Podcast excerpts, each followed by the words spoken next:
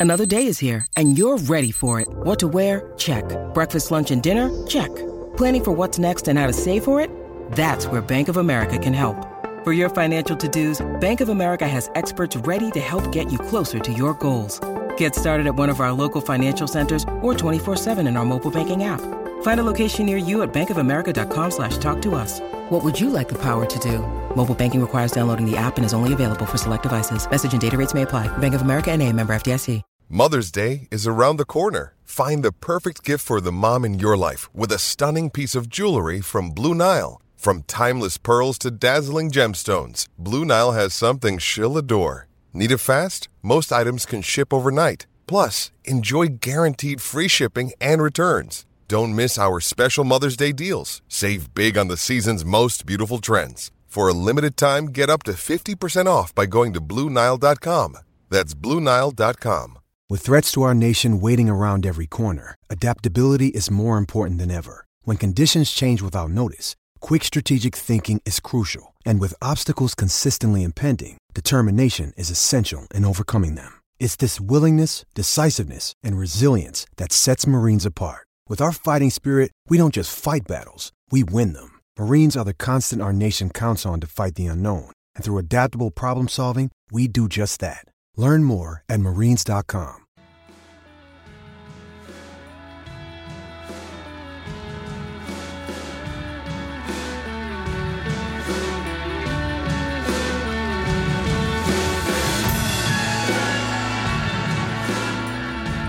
and breathe. After months of hype, the World Cup is underway, and England have got off to a winning start, winning the opening game of the tournament by over 104 runs. Welcome to the Wisden Cricket Daily podcast in partnership with Travel Bag, creating holidays packed full of memories since 1979. We're recording today's episode in front of a packed live audience at the Bira 91 Cricket World Cup Lounge at the Royal Garden Hotel in Kensington. I'm Yas Rana, and today I'm joined by the editor in chief of the Wisden Cricket Monthly magazine, Phil Walker. Good evening, Yas. And a genuine legend of Irish cricket and an ICC insider for this year's World Cup, Niall O'Brien. Welcome to the show, Niall. How are you? Cheers, buddy. I'm good. Yeah, it's great to be here. Huge crowd. Lovely. yeah, absolutely huge. Uh, great to have you guys on. I it has been a great start to the tournament. Um, England winning by 104 runs. Let's start at the beginning of the game. South Africa with the toss and a green top. Insert England in. Open the bowling with Imran Tahir and the Smith Jonny Bairstow with the second ball of the tournament. At this point, you're thinking typical England day, Phil. Uh, no, not really. Um, this. This, this notion that it was a green top, I didn't really get much of a sense of that. The sun was, was already poking through by half past ten. Um, I think some of your innate English nerves have come to the fore there. Yes, I didn't really feel that it was a particularly tense opening gambit. Joe Root has that ability. You know, he just comes in and he's 30 not out before he's even begun. So even though they lose a wicket in the first over, and you're thinking, oh, well, in England of old would have had to rebuild and so on. Well, Root just comes out, just he strums the medium pacer through the covers for four, and he's off and running. Then he, he pulls him, and suddenly he's on in at double figures. And then that it's it's as you were, you know, it's 66 for naught off off 10 over, For one. for one off 10 overs, and and it was actually a surprise when they, they, they went bang bang and suddenly they were 110 odd for three when it looked like they were doing what we've come to be complacently sure that they're going to do, which is lay a foundation to go and get a monster score. As it was, and we'll come to it, no doubt. Uh, a lot of a lot of things went wrong for England, and they still ended up with 311, which yeah, is I- quite I, telling. I think you've uh, skipped over uh, a, a brief period in the game that felt like an eternity for England fans. So when Bairstow is dismissed, England are one for one after two balls in the home World Cup that we've been hyping up for months. After that, there was a nervy one or two over spell where England didn't get off to their characteristic fast start, and I felt you could feel the tension in the in, in the in the crowd uh, when when Root hit that first boundary through the covers audibly you could hear the crowd go like, oh thank god back to normality in a way and um, yeah, but he was he was 20 odd not out off, off about 15 balls. So I didn't really get that sense that the pressure was building in those early stages. Uh, with it, with England in the way that undoubtedly it would have done before. I mean, Niall, you were out there. You know, you were covering the game today, um, as as was I in the Yeah. press box. And did you get that sense early doors? Not really, to be fair. Like Jonny got out first ball, that can happen. You know, you get you get a decent ball, and it was a good ball first up, and he gets he's out, and he's you're, you're out before you're in almost. There's not much you could do about that. But I agree with Phil that like Jason Roy just went about his business. He hit the ball well. He took his chances. He took the attack to the opposition, and and Joe Root does what Joe Root does. He just accumulates and puts the bad ball away. And you're right. Absolutely, they, I thought they played superbly well that first power play. On it wasn't a green top. It was yesterday afternoon. It was a bit of a green top, and there was a bit of concern with the lads. They were questioning the grounds. Well, you better take some more grass off that, buddy. But it was a decent track. I don't think it was a. I don't think it was a. It wasn't a belter, was it? I don't think it was an amazing. It's quite slow. Both captains said it was Yeah, slow. there was at the quite a end lot of of grass on us, a tufty grass, so the ball was sticking in a bit. But I thought England played really well. They should have got way more runs when Moggy was playing with um, Ben Stokes with so much freedom. Um, with them two at the crease, they would have been looking at 350, 360, and they probably could have got that if they had extended a little bit longer. In the end, they got over 310. Way too many for the South Africans. It it isn't the way that both of you have kind of glossed over the fact that England lost a wicket so early on in this World Well, it was Cup. great. Liverpool. Listen, Isn't that amazing that they could react so calmly to what was objectively? uh, That's that's a what you're going to get with this England team. They're not going to panic. This is not the England of bygone eras, and I'm not as old as Phil, but he's seen a lot more cricket back in the day. He's seen England England teams panicking a lot more in his in his career in journalism. But um, this team's not going to panic. You got you got an Irishman at the helm there. You got your grand you Irishman as coach and uh, Aussie as co- uh, Irishman as captain and Aussie as coach. You'll be fine. This is it. You, you- you, do you- answered it bang on there. In all seriousness, do you think though that um, more teams will open with spin?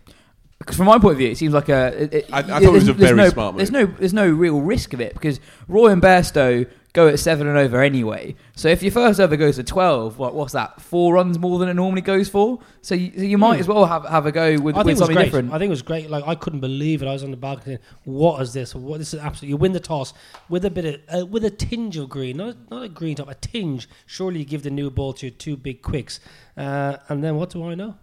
Tim here got the wicket, but he probably bowled one over too many. He got I think smashed. that's fair. Yeah. His last over, he got whacked a bit. But uh, if in you know to back up Faf's uh, decision, um, Jonny had a wonderful IPL, but he was dismissed by leg spin a lot.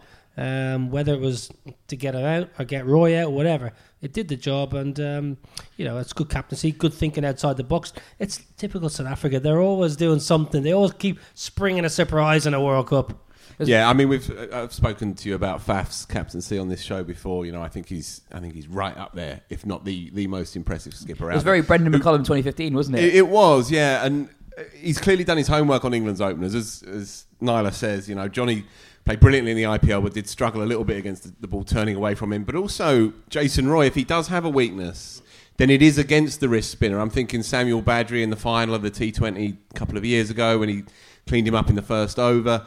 Um, it, it made sense to me, and as soon as I saw it, the penny dropped. Although you know, I wouldn't have had the imagination to have come up with it in the first place. But it seemed like a very smart move. I thought they picked the right team overall today, South Africa. Possibly they might have wanted that extra spinner instead of Pretorius, who's a bit up and down. But they brought Markram in as a proper batsman to to face um, a certain Jofra Archer that we might mention We'll a bit him. later on in the show. So I can understand what they were trying to do, but they were blown away in the end, and it would have been quite demo- demoralising, I think, for South Africa this evening because England didn't play their best cricket overall, and South Africa has still been dumped here. They've been stuffed, really. On you know, it's, it's a marquee game, and they've lost by hundred and a few. Their batting looks very light. South Africa's batting looks very thin. You know, if the the guys up top don't get, you know, hundred, which in fairness, De Kock should have got hundred today. He was playing with ease. Um, you know, he had twenty five plus overs to bat when he got out. He's eyeing up one hundred and fifty. I know you can't play, you know, too careful, and you got to you can't say listen bat the innings because that's not the modern way. But just bat another fifteen overs at and take along a run for 15 and set yourself up. Even if even if South Africa needed 100 off the last 12 with five wickets in hand, they could have done it at the Oval. But they, for me, and speaking to Graham Smith after, they went too hard too soon and too many soft dismissals. De Kock taking on that like a massive boundary, one of the biggest boundaries in the country. That'll be taking it on, bit bit risky. Um, the captain himself, I think that was a bit of a silly shot because Jofra Archer was probably his last over. It was his fifth over, I think. He was probably going to have a spell. So he's surely just sitting there thinking, right, he's their main wicket threat. I'll sit him for an over. Even though if I play back a couple of singles or a maiden, it doesn't make a difference. In the grand scheme of things, he gets caught in the hook. Good bowling, good catch by Mo. And, um, you know, JP Duminy, you know, as a left-hander, I know I. I know what he's trying to do. As left, I've done it myself that many times. Hit it straight down the man, you, and you come off. You're trying to go through extra cover. You're trying right? to go over extra Yeah. cover, and you get it thick on the in, inner half of the bat or whatever, and it, go, it carries so long on. You think, oh, I should have just swung through it, hit it for six. But they're soft dismissals. They are soft dismissals, and unfortunately for South Africa, without the likes of David Miller in the past, who was prolific and maybe in that middle order, who can come in and be you know, smash it out of the park. He can't. He's not doing that at the moment, David Miller. He's really in and out of form, up and down. Probably the last twelve months or so. So they can't rely on him. So he's sitting on the bench. Seems strange, really, looking from the far. Yeah, you seeing how seeing how David like, Miller, who was once yeah, the million dollar man for Kings Eleven Punjab Yeah. and the most talked about name in South Africa cricket, not getting in the side. So, you know, you look at um, Phehlukwayo and Pretorius, pretty similar cricketers. Yeah, both bowl in and around the same pace. Probably Pretorius not quite as fast. Pretorius maybe a little stronger with the bat, but uh, Well, that's it. They're just trying to try and buttress that middle order, aren't they? Which, as you say, is very, very light indeed. I think they're like both bowling and batting. That's why both of them are playing. They're kind of good team then.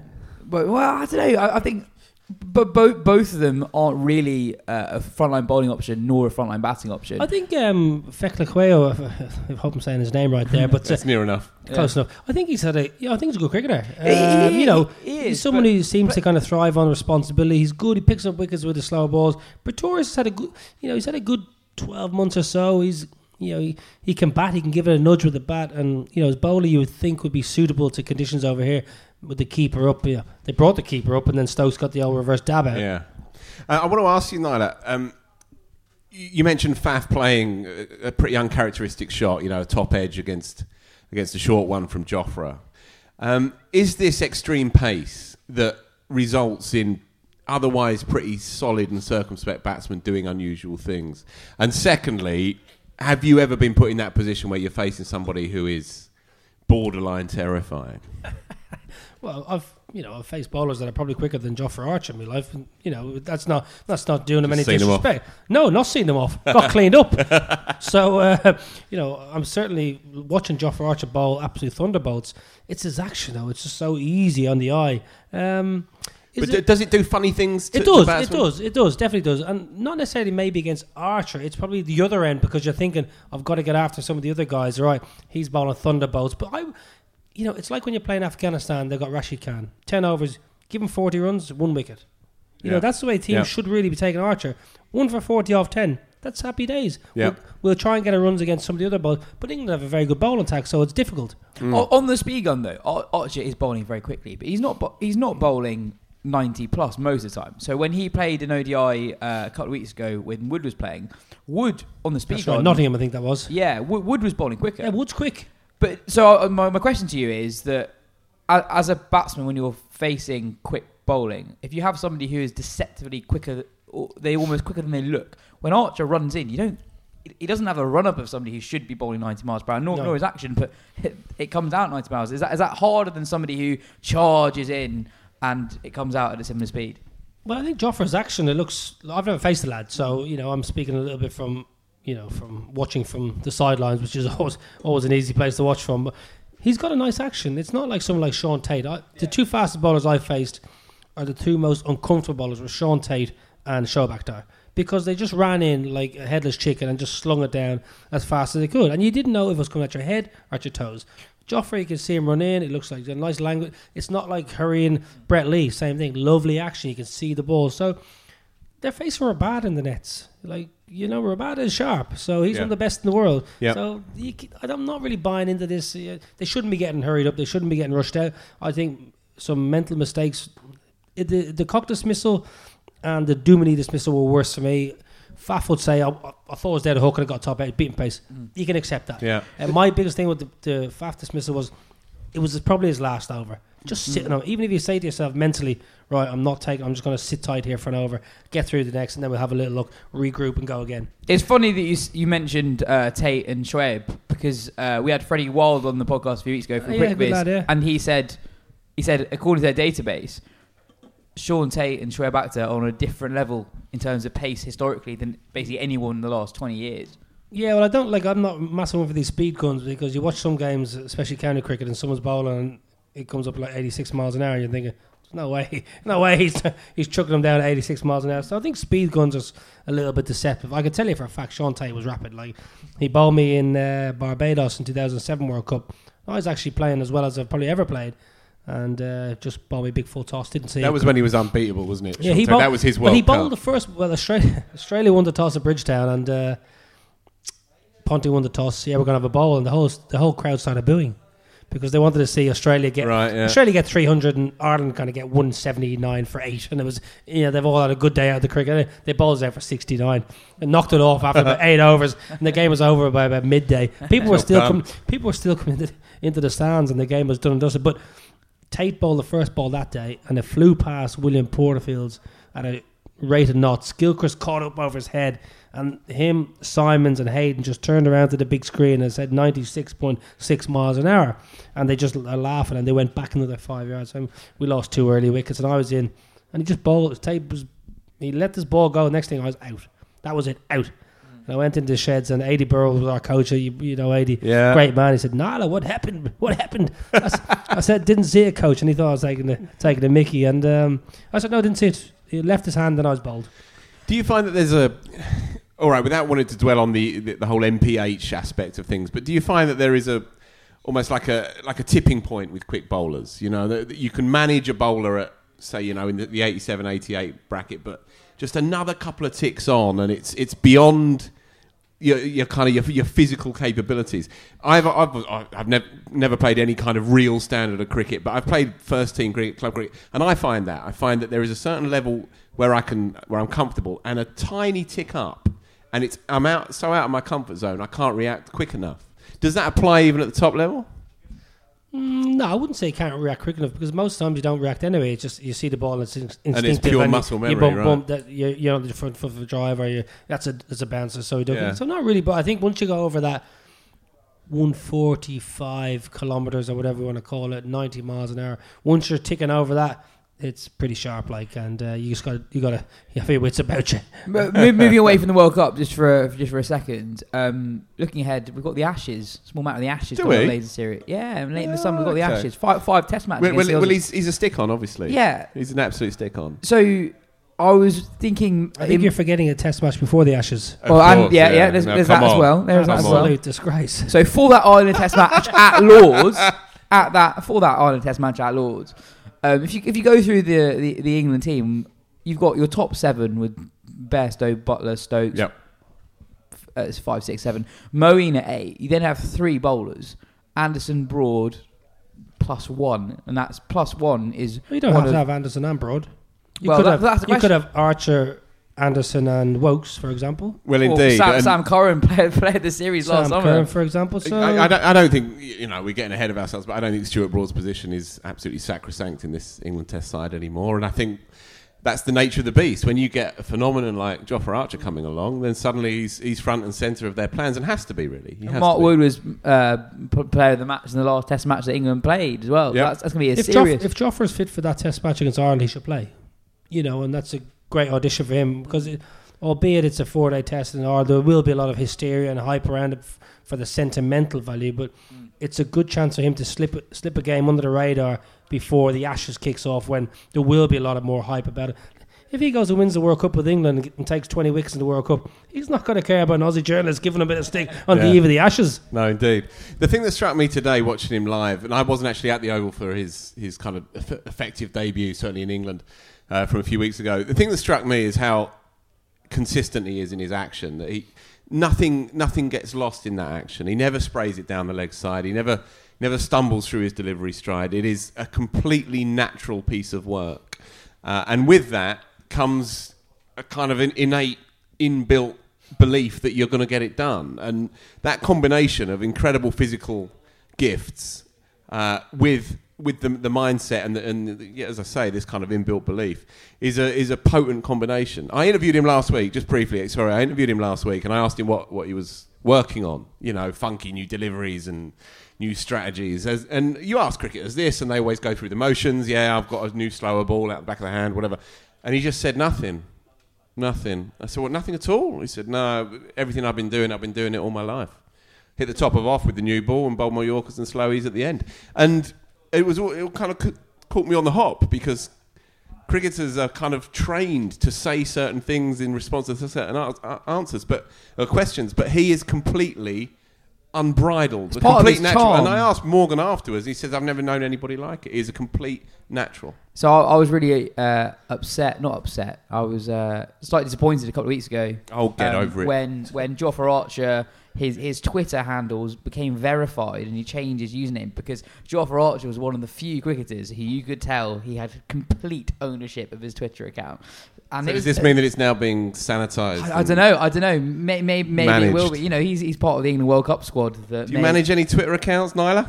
In your in your lines, uh, various lines. Yeah, of I've had a few few lads. Can you get me verified and all that? right. I said it's cooler now not to be verified. Exactly, so mate. That's what- Bang on. Exactly. I'm not down with the kids. Um, I'd, I'd quite like to ask you guys about another one of England's pace bowlers today. Um, it- it's almost like a given that Woakes and Archer are England, in England's first 11.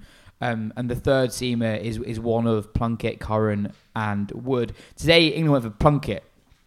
And although England did win by 104 runs, it wasn't easy going the whole way. When De Kock was in with Van der Dussen, South Africa and were, were looking good. Uh, Eng- England would have been nervous, and it was it was Liam Plunkett who yet again made a couple of uh, mid innings breakthroughs. He, he keeps on doing it.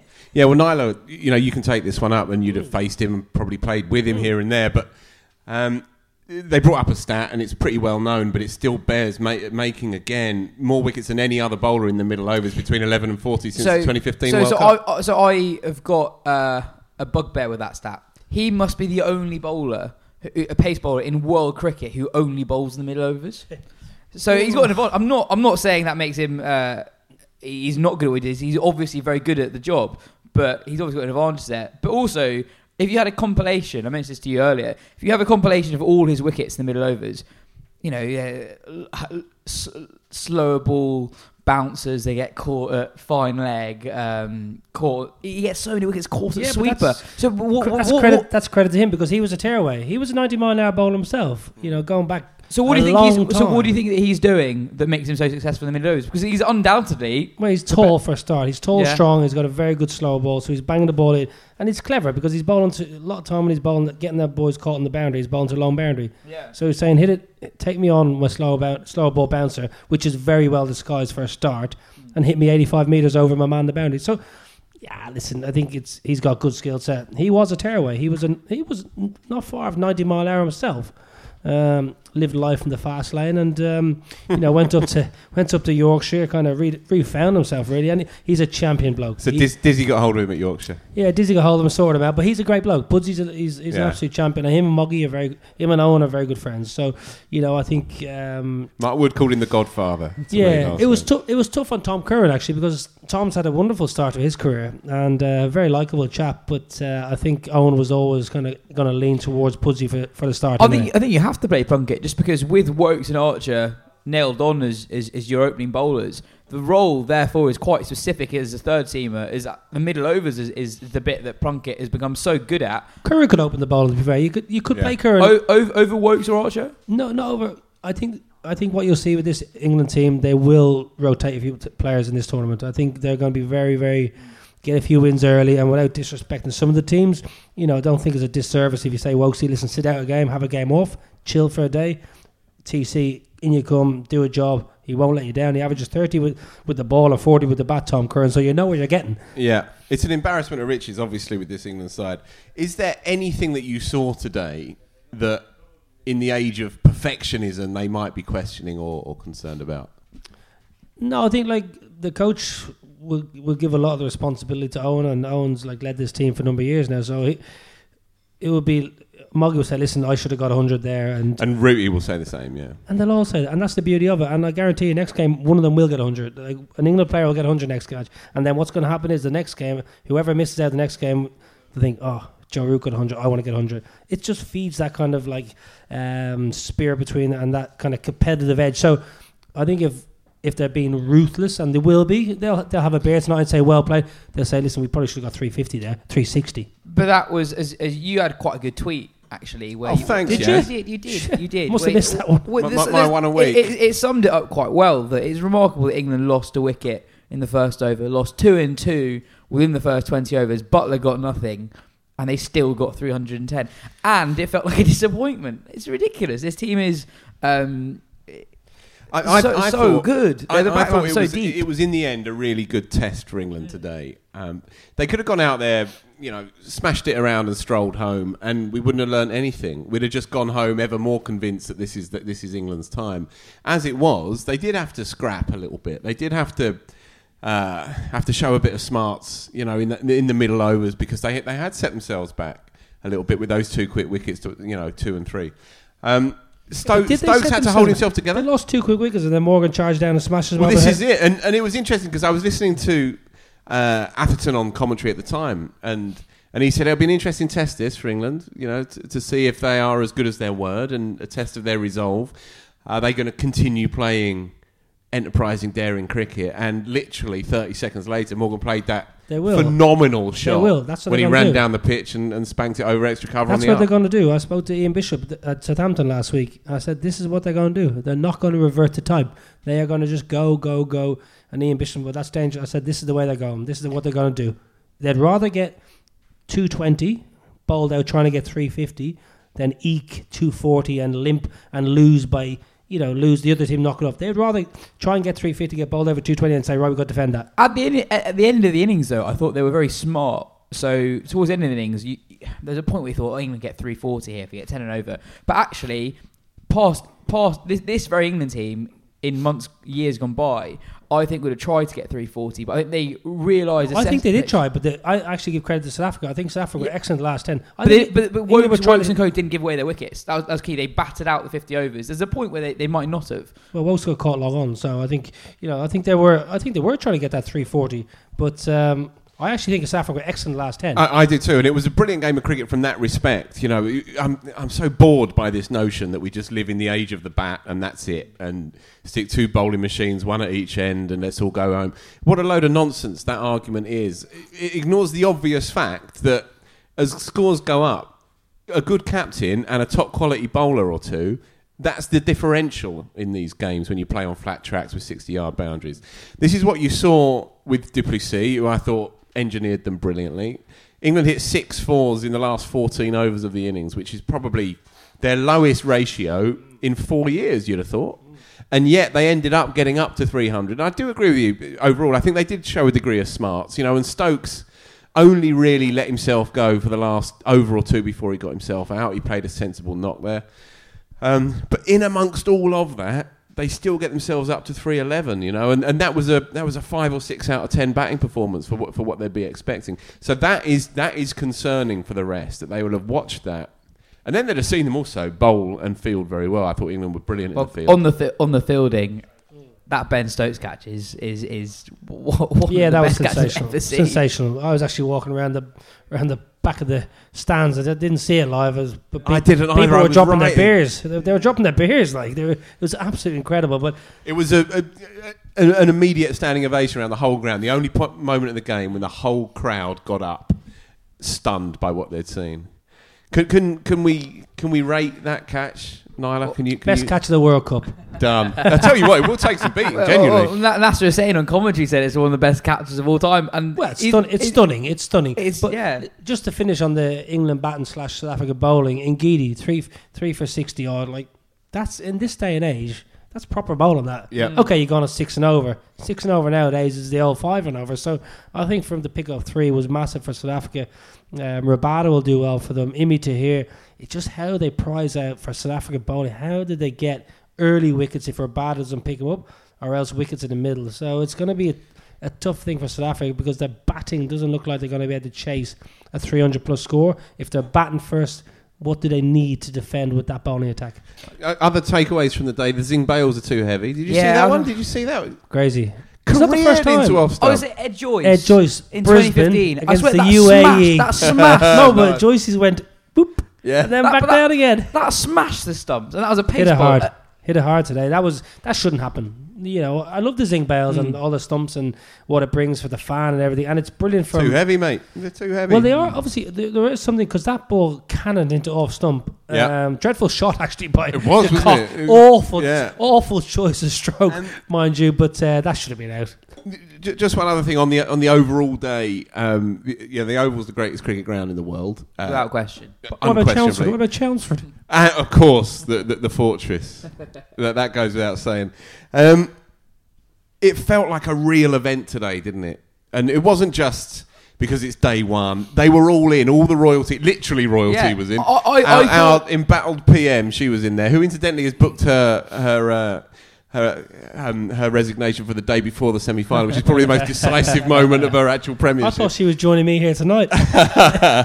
Um, and they were all in, you know. Obviously, Mr. O'Brien was, was, was a part of the the glitterati, but you know, Warney was in, and Sachin even was there, yeah. Sachin was in with his kind of cohort of minders and flunkies hanging around and guarding his every move. Entourage. Yeah, all right, entourage that'll do. Um, Sehwag was it was in the house, you know. Harbhajan, Ganguly even made an but, appearance. But e- e- even Felt aside, like a real show Uh, today.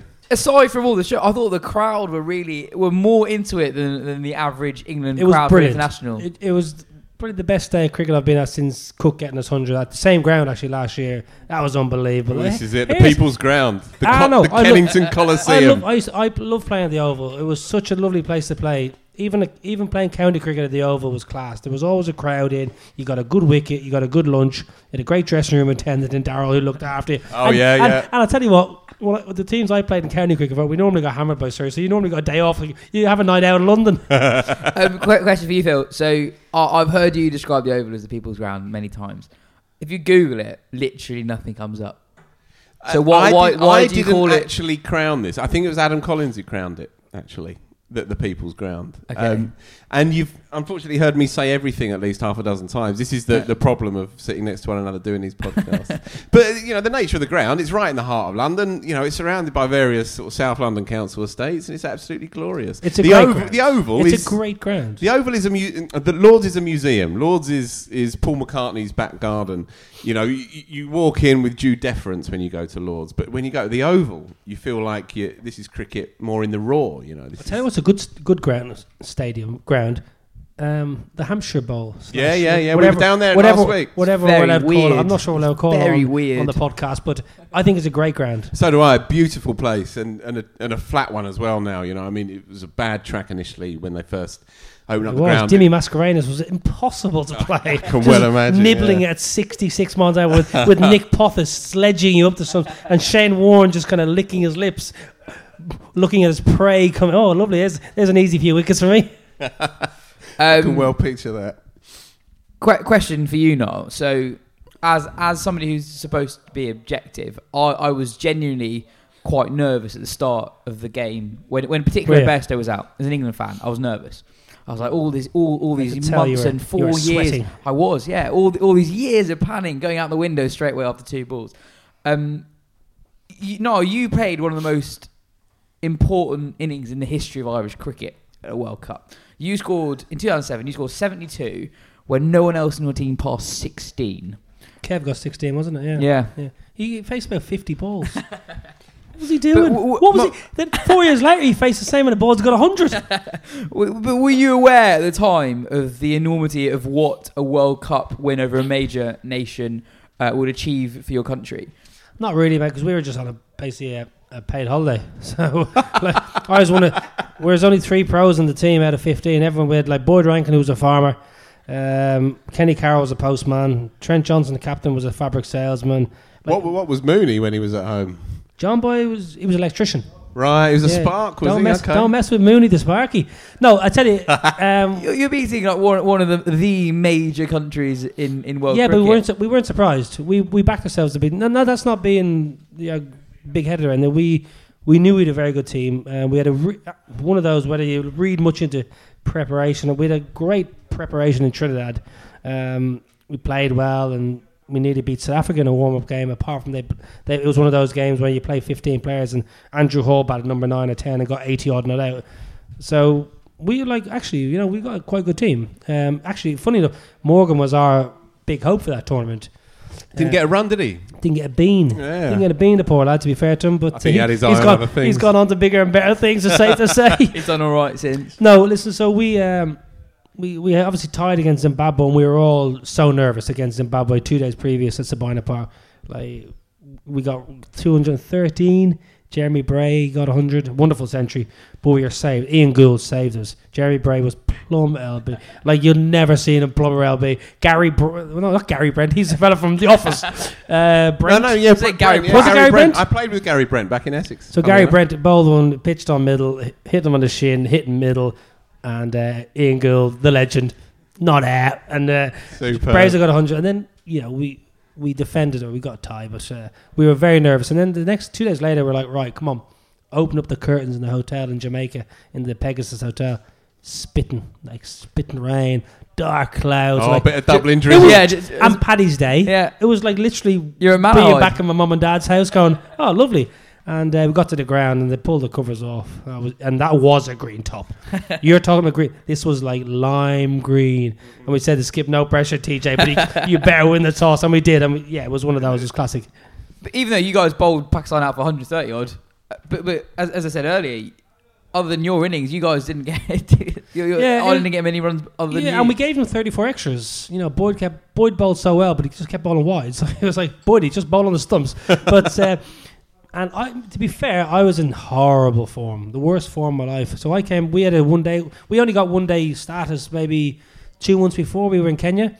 So I walked out the bat with an ODI average of about four on the big screen. Six games, highest score eight or something like. So it's not really not much to write home about. But and the day before the game, I didn't even practice my uh, batting. I said to the Adi, Adi Birrell, the coach, he said, "Nah, you want to have a net?" I said, "No point, mate. I'm batting that bad." I said, "I do my keep and do my nicks."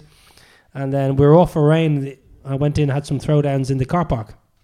Not really when you think about it. So I went in the, in the back in the compound, had a few throwdowns. Everyone was like, well, "Who's this lad? Who's this lad having a net here?" Why, why, why in the car park? because I wanted to just hit some balls before going out the bat. And then, to be fair, I hit one out of the middle early, and it was like, oh, that's all right. I like this. And there was a good crowd in Paddy's Day, and that was kind of it was weird because it, as I said, it catapulted Irish cricket, but actually, it did my career unbelievable good because I'd left Northamptonshire, I left Kent, and uh, I'd signed for Northants in the winter, and um, you know from there, yeah, I suppose I went from strength to strength and got 60 odd against England actually later, and there was chat during the World Cup would I be interested in playing for England because they had no real keeper. Really? Ni- yeah, Paul Nixon was keeping wicket.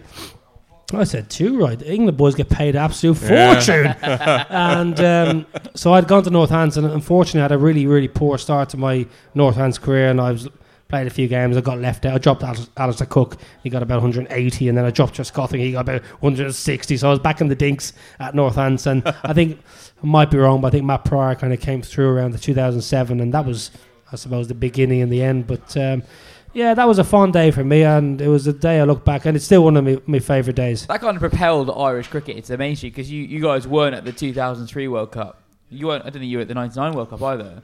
We weren't. Yeah. So should have been at should have been at 2003. To be fair, um, 2001 there was a qualifying tournament in Canada, and Ken Rutherford was the coach, ex Kiwi, and he just picked basically a team of has-beens. And um, anyone who was at that tournament in Ireland will accept they just picked guys who who had played county cricket but were all injured. They weren't good enough. They weren't fit. When they had young, hungry guys like myself waiting to get a chance, and they went with the old guard, and they turned up. Three of them went down injured. Ended up being a fight between two of the batsmen over something or other, and then in the end, like a journalist. Um, uh, James, I can't remember his name now, but uh, he's a journalist in Ireland. He ended up really subfielding for Ireland, so it was a bit of a it was a shambles. James Fitzgerald, his name is. You would have come across Fitzy, Yeah, right. He was a media manager for a long time, but uh, it was a bit of a shambles. So we didn't make the 2003 World Cup, which is, you know, a real shame because I remember watching it and I was, you know, kind of coming through the pro ranks again, thinking, you know, I'm, I'm, I would have been ready to go then. But from an outsider's point of view, the 2007 win over Pakistan kind of propelled Irish cricket into the mainstream. Yeah. People thought this was, well, Irish cricket, people took it seriously. And from, again, probably different from an Irish perspective, but from an outsider's perspective, that kick-started what? The eventual journey to being a test nation. Look at the team now: Paul Stirling and um, George Dockrell, two examples. They were sitting watching that game of cricket, and they got inspired by cricket. So, like that has definitely helped the, the next generation, as did you know Kevin's hundred against England. And that I, I felt when I was when I was waiting for you lads outside the oval today, I could feel a sense of people leaving the ground inspired today, like Yeah. dads and kids going. And the kids talking about that Ben Stokes catch, and I'm, like- Yeah. I'm like, this is unbelievable. This, Well, that- that this could be a massive moment in cricket. Bang on that catch. will be on the BBC's website today. That will be uh, pushed hard over the next 48 hours. And that's the kind of thing, it doesn't matter what your preconceptions of cricket may or may not have been. If you see that and you have any interest in athletic sports, then that will blow you away. And, and this, is what, this is what the game has now. This is what is in its palm. Uh, can, can it utilise it? I think it, I think it will. I think, I think it will be limited up to a point. It's not going to become football. But this is what's at stake now. And stuff as we saw today, one or two moments. If you see Jofra Archibald, even to be honest, even if you see him clang Amla, I mean, it was a video nasty, but people say sometimes, oh, well, cricket's just a kind of poncy little middle class game, you know. You know, cress sandwiches and a, and a, and a, and a you know, and a, and a, and a shandy. Well, if you see that 93 mile an hour right in the grill, and then you see Stokes a couple of hours later. That is the kind of thing that will resonate with people. Phil, you, you've spoken uh, quite well on the podcast before about your conversations with You're Jason full of Holder. compliments tonight, isn't it? He must be after something, is he? You, you, you've spoken about the conversation you have with Jason Holder, where he said that cricket in the West Indies now is actually as big as it's ever been in terms of player participation. So, my question do you know, in Ireland, how has the success, the success of the Irish team on the field influenced the wider public's appreciation for the game? Appreciation of the game, yeah, 100%. Irish cricketers now are well known, they're well supported, um, both from a contractual point of view and sponsorship. They're known around the streets. You know, people will stop and talk to you about cricket. Um, participation numbers are higher than they've ever been. My big fear, and it, it is a fear, is I think the Ireland team is, I think the the best Ireland team of all time has been, and how do they get back to that kind of team of that around 2007 to 2011 was a golden era. Now, whether that was a once in a lifetime, you got to remember the Celtic Tiger was in then, so people were coming from Australia, New Zealand, South Africa for work, you know, or playing cricket, and all of a sudden they were living in Ireland, enjoying it, and they were very good cricketers. Trent Johnson, David Langford Smith, Andre Botha, Alex Cusack. They're four players that you know, fantastic cricketers. Youngsters now in Ireland are excellent. Um, so coming through the first class system, it needs to improve. I played over two years when I finished at Leicester. I was working full time, not practicing, and I was still getting runs. Now I was playing experience, but that shouldn't really be the case in professional cricket. So my big concern is getting that first class structure up. So when the lads are picked to play for Ireland against England a couple of weeks ago, they're not overawed by the occasion. There is talent coming through. I've seen it, and I think they're getting there with the Irish team. Graham Ford has realised that they're giving young guys a chance. Josh Little against England, four Yeah. for forty-five. You, he's he's a young, inexperienced kid. Next game he gets panned all over Clontarf. You got to accept that. So it's a it's a it's a juggling act. Really, you got the young lads who are g- give them chance to explore. They're not going to come in and do a Jofra Archer and be good every game. So the senior players need to step up as well. But um, there is talent come through. I've seen it. From from what you said, I, I'm I kind of I'm going to guess what, what your answer to this question is going to be. but what was go going back to 2007, even 2011 actually, when you're an associate country, is there extra pressure on you over than over other teams because you know that as a as a then associate country, you know that this was the stage where you had to perform to instigate Less change. pressure. Really? Less. Less. I reckon there's more pressure in Ireland now because the the public expects, the public wants. Um, in 2007, as I said, there was three three professionals out of 15. I'm not joking when it was like it was a holiday for the lads. Two months off work in the Caribbean, paid all the business class flights. Lads had never been on a business class flight in their life.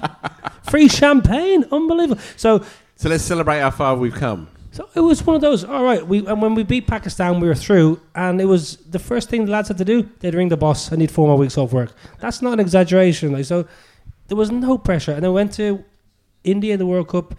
The lads are just loving life, playing cricket in India. Everyone loving you. Everyone talking to you about cricket. No pressure. Now the lads, there is pressure because everyone expects Ireland to be performing at that level, and you know that's not easy to do. We the, the 2015 World Cup, I thought probably Ireland played as well as they ever played.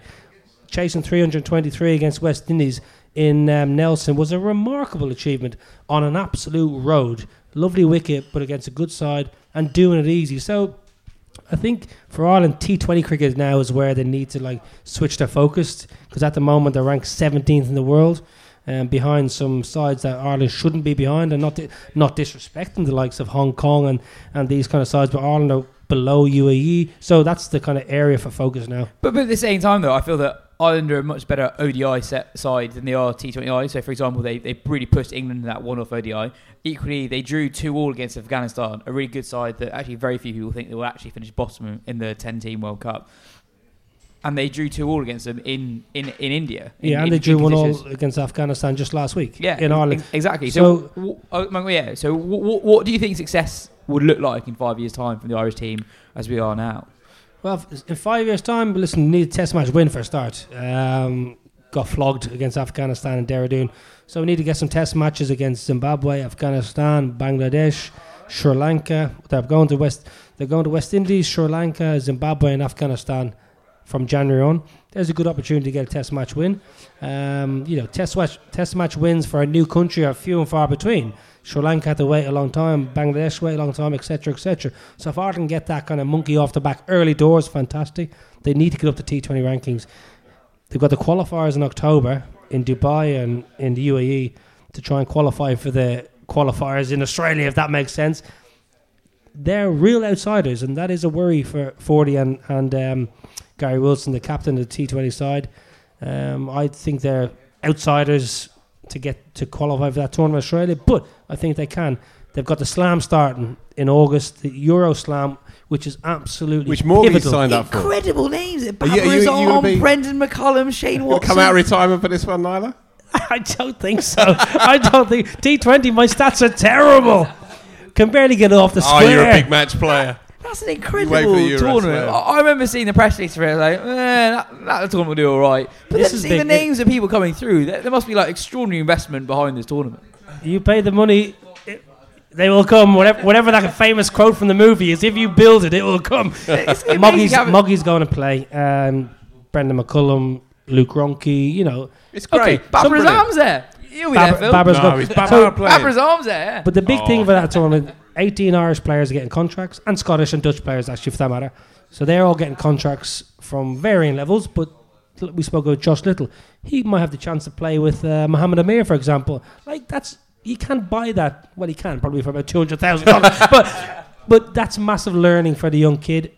And the coaching for Ireland, the coaches, Ireland, Scotland, and Holland are all going to get a certain amount of coaches placed from a assistant slash bowling slash batting and so that is going to improve. Think back to the World Cup 2009 here, T20.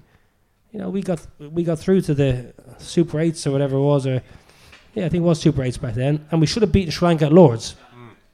Myself and Porterfield were going well, then I ran past um, Ajantha Mendis. I don't know what I was doing, come down the wicket because I didn't know which way the ball was turning. It was- that was the old press G for gamble button, but. Yeah. Uh, so we should have we should have beaten someone in the crowd like that. So we've got we've got a good crowd in now. They're know, in. no, They're we're in. dragging them in. Die the crowd. Die the crowd. They're in. That was fifty quid well spent. No, so um, yeah, T Twenty Ireland need to improve, and the slam will help that. Um, the county championship is, is still going Hey. on. It's still going Talking on. Talking of as, which, as Tim ever. Mercer- Proper cricket. Proper cricket. Tim Murtagh will be playing in the, a, the in a Lambeth two. Laura. Six Timmy for 50 Timmy today. Omerta. Timmy Omerta. Born and bred in Dublin. Don't forget it. Timmy O. Timmy O, yeah. Um, as- Six for 50 today. As impressive as that was, um, it's got, it's got to be the standout performance. Has got to be the uh, the spin fest at Edgbaston. Uh, Gareth Batty took eight for sixty four, Legend. and you're thinking, Legend. great, you know, uh, England calling back up as soon as possible. And then that the same day, G. Mattel takes eight for thirty odd. Yeah, great, great to see, and also Warwickshire needed that win. I mean, Yeah. they've, they've stunk the place out up to now, so they Yeah. really did need that result. Um, Essex won as well, didn't they? Yeah. I believe Simon Harmer, Cookie. Simon Hall. Cookie. Cookie just missed out on two tons. Yeah, he Nine- got a 90 second dig. The chef. Yeah. What a great man. The, probably the nicest man on the county circuit. Is that right? Everybody says that. He there always- must be a skeleton No, in that al- bloke's no, cupboard. he always said, he always addresses you by your first name. I couldn't believe it when he was like the England legend, England captain. I'd Right. always see him in the nets. I'd be like, "Oh, cookie lad, oh, chef." He'd like, "Morning, Niall." I'm like, "Oh." that's classy. yeah, it was classy. He's a classy individual. Um, el- elsewhere, again, we're talking about How did the the Ashes Foxes do? Foxes needed about 60 to win with eight wickets in hand today. How did they go? Let's have a look. Hold on. I that think- might that I might think they pass you lost. No, you lo- They lo- lost, by lost against Derbyshire. 65, Niall. They lost by Um, Tony Palladino, the Italian stallion, doing Yeah. his thing. the ageless Tony P. Best Italian cricketer since Ted Dexter. Um, Gary Ballance has scored his 400 of the county championship series se- season after after only seven innings. So is it four this year and then one last year? Because I No, read no, that he no. made five in the last five championship games. So it's four this season. Yeah, and one Yeah. in September last year. Yeah, and and so he averages 89, and he's Well, not it- got, it is and he's an not got a one, not isn't it? out. It how, is- how many runs has he got to score where it becomes like, hmm, I asked Gailey, I asked the coach that Yeah. up at Edgbaston a few weeks ago. what do you say? he said he's he's not going to get back in. Well, you heard it here first, right? Thank you, Nyla. Ga- He's he's got had great, great news at Yorkshire fans. Fairness, Gary's had a lot of chances. Come on, like you know, he's had a lot of chances. Ah, They've had a lot of players, a lot of chances. So I think uh, Jason Roy. I think Jason Roy, if he can have a good World Cup, I spoke to Sankar about it today. I said, and we were talking live, whatever, to billions of people on Facebook, and we got away from the ODI format. I said to him, "Listen, talk about Test match cricket. Can Jason Roy play?" And he said, "Yeah."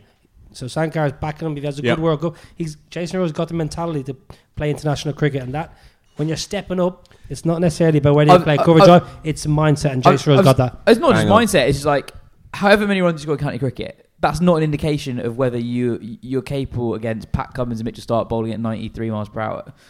Jason Roy, we know Yeah. that Jason Roy. Some of the shots he played today, in, in, he didn't get he didn't get 100, but he, in his innings today, you could see this guy has got so much talent. If you're thinking who's got the most raw talent in the country, Jason Well, Roy's right ask, up there. Ask a fan there today who they'd rather see walking out batting in the ashes. You know, Jason Roy or Gary Ballance. And- Listen, and- Gary Ballance is like a million times better than I've ever been. I'm not. I'm not slagging him up. I'm just saying Jason Roy is a top class player, and it's he's got that dog. He's got that ability just to, you know, he's got the bravado. Get the Aussies. Yeah. Jason Roy. He shouldn't be playing Test cricket, and then all of a sudden he just smashed it for 100 off 100 balls. And also, if James Vince, who they have encouraged to go and open the batting at Hampshire, and he's demurred on that, he's agreed to that. If Vince and then Roy follow with Root at four, I mean that is X-rated stuff, isn't it? that is real top shelf stuff. It- It's it's terrifying sexy. I I think, I think if if, if, uh, if Almost the, if- foolhardy if, as if, if well, The, but if the squad for the Irish Test match was announced today, I think they'd go Burns, Vince, and Roy as, your- as your top three. I think there's a very very good chance Yeah. of that. But just on just on just on balance, I agree that he has had chances. But I think in the specific examples of his recent, Has he changed his technique? That's the big question. no, Or is He- he, he- is he he, still hasn't and batting he with two won't. feet? No. in his, well, then he won't get picked again because Yeah. there's, they've said your technique as it stands isn't cutting out the cu- Test cricket. So they had to go back and do something. If he's still doing the same thing, Mitchell Starc's going to ball half volleys and hit him on the foot. That's like there. He was literally getting out to half volleys. So um, listen, I wouldn't be surprised. Jason Roy could easily play the Ashes. And he, and he, he he was was- brilliant as well. Re- bringing it all the way back to where we started, he was brilliant. I thought for an hour or so this morning. There is something very special about Jason Roy. He just sees it that split second quicker than other players. I think uh, he played a short arm pull through straight mid wicket today, a checked pull shot that was phenomenal. he nearly killed the umpire. Yeah, He, yeah. he, he one of the that hardest flat well. straight drives I've seen in a long time. It's, it's brilliant. Um, So we're one day down. we are one day down. Only only another 712 to go. But, but what what a great what a great day it was though. Uh, it was thoroughly enjoyable, and most importantly, England got off to, to Were a you winning there? start. I didn't see you. I- were I you, were I you wa- there? You, were you working? You, I didn't see you there. He's here, there, and everywhere. You were, Lionel. Dawson, you were Dawson today, I think. He haunts my nightmares. No, but generally, it, let's England were. Let's give them a give them a rating. They weren't. Um, they probably could have got 350, 360 to bat. You know, Moggy would probably say, lads, but, but we won easy, happy days. So with the ball, they're excellent field. Where, where, where are you rating them? Give us a, a Uh, well, marker well, out of ten. genuinely, I, I think it's I think it's a seven out of ten at best. I think it's a six and a half, seven out of ten. I thought they were That's very why- good in the why field. it's so I thought they were very good in the field. I thought they were an eight and a half, nine in the field, uh, and with the ball as well. I don't think anybody bowled badly. We haven't even mentioned the spinners. They got a little bit of tap, but they also are effective. They always are. They bowl well in tandem. With the bat, again, it's a five and a half or six, really, which is terrifying for the rest because they've demolished a good side there. They've they've moved past 300 with the bare minimum of runs for that batting lineup.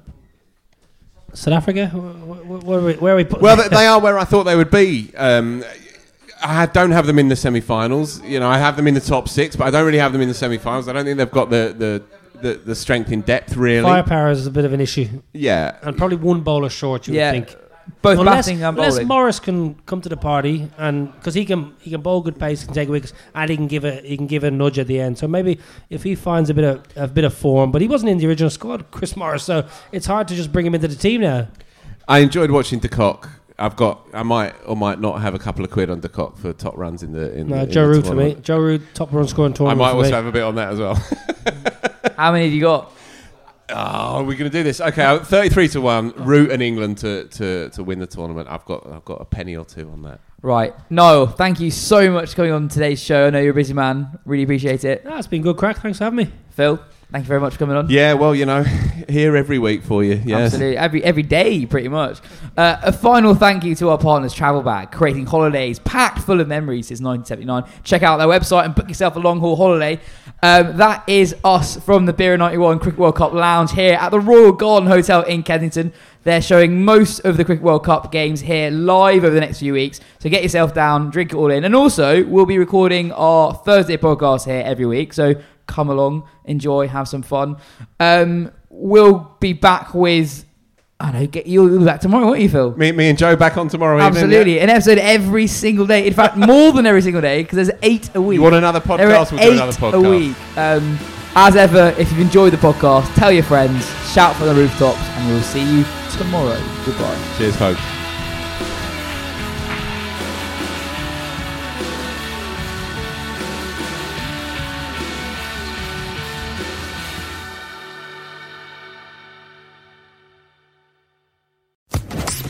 Podcast Network.